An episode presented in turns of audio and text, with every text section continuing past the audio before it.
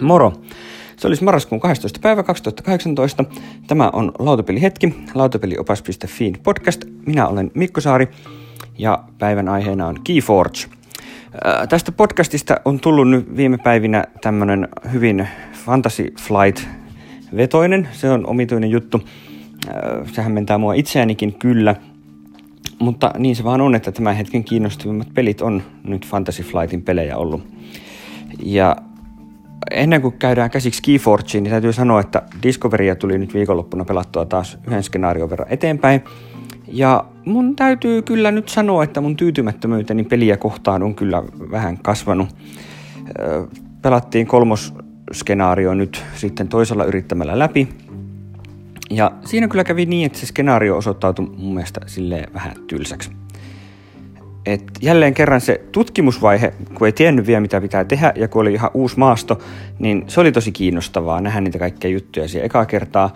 Mutta sitten se tavallaan se semmoinen tavoite suuntautunut vaihe sitten, kun ties mitä pitää tehdä ja sitten vaan teki sen, niin se oli aika tylsää, varsinkin kun meillä kävi aika hyvä tuuri.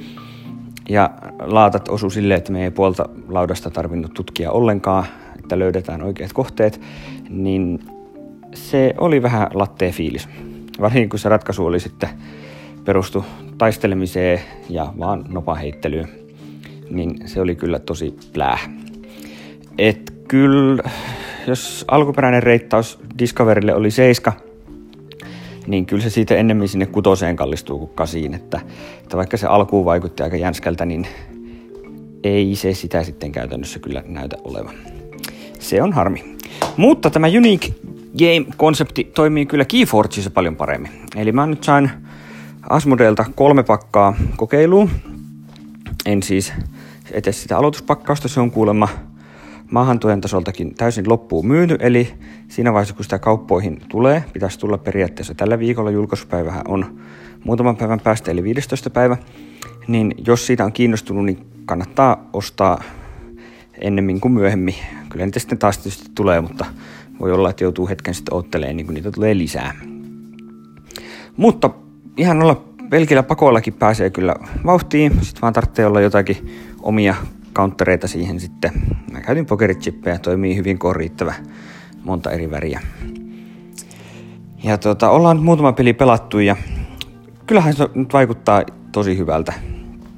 Et, et, et se osuu kyllä ihan tuohon Magicin ja tämmöisten kaksin pelattavien kamppailupelien genreen, mutta tekee sitten vähän uusia kiinnostavia juttuja, ei ole ihan niin kuin kaikki muut. Ja se on hieno asia. Jo se, että, että se pelin tavoite on kerätä sitä amberia ja käyttää sitten sitä niiden avainten tekemiseen, eikä se, että pitää lyödä toista turpiin, niin se jo muuttaa sitä dynamiikkaa tosi paljon esimerkiksi se hirviöiden asema siinä, koska niitä kyllä tarttee, mutta ei sitten kuitenkaan ihan, ihan tiedäkö samalla tavalla. Se, että sulla on iso, iso hirviö pöydässä, niin ei ole sitten niin iso juttu kuin se olisi jossain Magicissa. Koska sä voit sillä kyllä piestä toisen pelaajan hirviöitä ja sitä kautta hallita hallita sitä pöytää, mutta se ei niin yksinään vie vielä kauhean pitkälle. Lisäksi siellä on kyllä todella isoja tyhjennyskorttejakin sitten semmoisia poista kaikki hirviöt pelistä tyyppisiä juttuja. Että kyllä sitä sitten kaikenlaista ravistelua tapahtuu. Ja on siis kaikin puolin aika, aika jotenkin dynaaminen ja kiinnostava peli. Ja mä tykkään siitä pelimekaniikasta, että joka pakassa on ikään kuin kolmea maata. Ja sitten tota, sä saat joka vuoro pelata, pelata sitten niistä, niistä yhtä maata niin paljon kuin haluat. Eli jos sulla on pöytään pelattuna tosi paljon jotakin yhtä lajia, niin sitten sun on pakko tavallaan aktivoida sitä, jos sä haluat käyttää niitä pöydättyjä tyyppejä, mutta sitten sulla ehkä saattaa käteen jumittaa, jumittaa sitten tilannetta. Että se on tämmöistä tasapainottelua, että milloin sitten mitäkin, mitäkin tapahtuu. Et, tämä on mielenkiintoinen peli, siinä on mielenkiintoisia uusia juttuja. Joten kyllä jos niin yhtään tämän tyyppisiä pelejä pelailee muuten ja on kiinnostunut, niin ehdottomasti kannattaa mun mielestä kokeilla ainakin parin pakan verran. Se ei ole kovin kallis homma ja kuitenkin, kuitenkin pääsee vähän, vähän kokeilemaan. Pitemmän päälle mä luulen, että, että tämä sit vähän isompia ostoksia vaatii, tai sitten sitä, että muuten saa vaihtelevaa peliseuraa, koska kyllähän tämän niin kuin osittain tämän suola on siinä, että, että, että näkee niitä eri pakkojen välisiä interaktioita. Mutta kyllä tätä niin kuin samoilla pakoillakin jaksaa aikansa pelata. Meillä nyt näyttäisi, että ensimmäisten testien perusteella, kun nyt kaikki pakat on pelannut kertaalleen toisiaan vastaan, niin yksi pakka vaikuttaa selvästi paremmalta ja yksi vähän huonommalta, mutta tämä vaatii tietysti lisäpelejä, että nähdään, onko se näin. Mutta tätä on ihan mielenkiintoista tutkailla ja, ja mä en nyt ihan hirveästi tähän tosiaan sitä pakarakennuselementtiä kaipaa. Sitä saa Matchiin kanssa tehdä ihan tarpeeksi.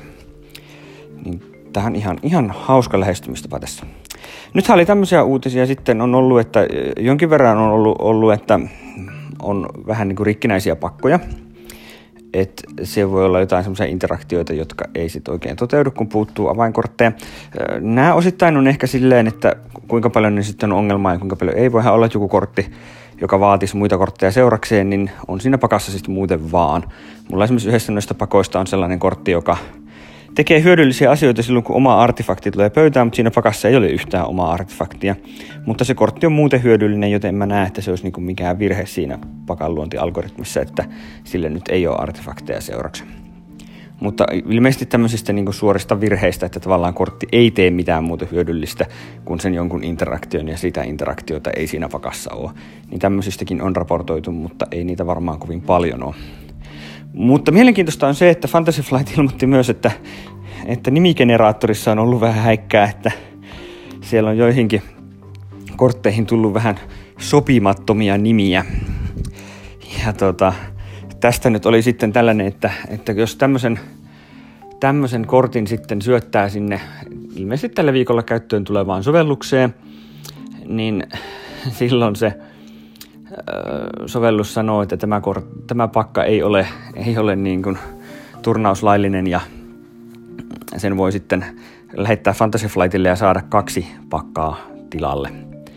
No, se on tietysti hyvä kysymys, että, että jos sulla on tuommoinen harvinainen, harvinainen pakka, jossa on, jolla on sopimaton nimi, niin haluaako se nyt välttämättä vaihtaa justiinsa kahteen pakkaan, että, että mä luulen, että jos se myy eBayssä, niin se on aika paljon arvokkaampi kuin se kaksi pakkaa. Mutta tota, saa nyt nähdä, mitä ne sitten on ne sopimattomat, ö, sopimattomat nimet, että, että tota, ainakin siellä oli semmoinen Titan Flayer, The Farmer of Racism. Et niin kuin, what? Ja tota, sitten oli Wang, The Suddenly Bruised, oli kanssa melko, melko omituinen tuota. Mutta saapa nähdä, saapa nähdä sitten, kun äh, mitä, mitä kaikkia helmiä se nimigeneraattori on sinne luonut. Ilmeisesti se ei ole ihan, ihan täysin kalibroitu, mutta eipä se tietysti ihan helppoa sekään ole. Mutta kyllä jos mulle sattus, sattus kohdalle sopimattomalla nimellä varustettu pakka, niin en kyllä säntäisi säntäis vaihtaa sitä kelvollisiin, koska ensinnäkin eihän mä nyt turnauksissa tule varmaan koskaan pelaamaan. Ja toisekseen niin onhan se nyt paljon hauskempaa, että on, on kielletty sopimaton pakka kuin kaksi tavallista pakkaa. Mutta yes, ehkäpä seuraavassa jaksossa sitten puhutaan jostakin muustakin kuin Fantasy Flightin peleistä. Kukapa tietää. Mutta ei muuta kuin hyviä pelejä ja kiitos.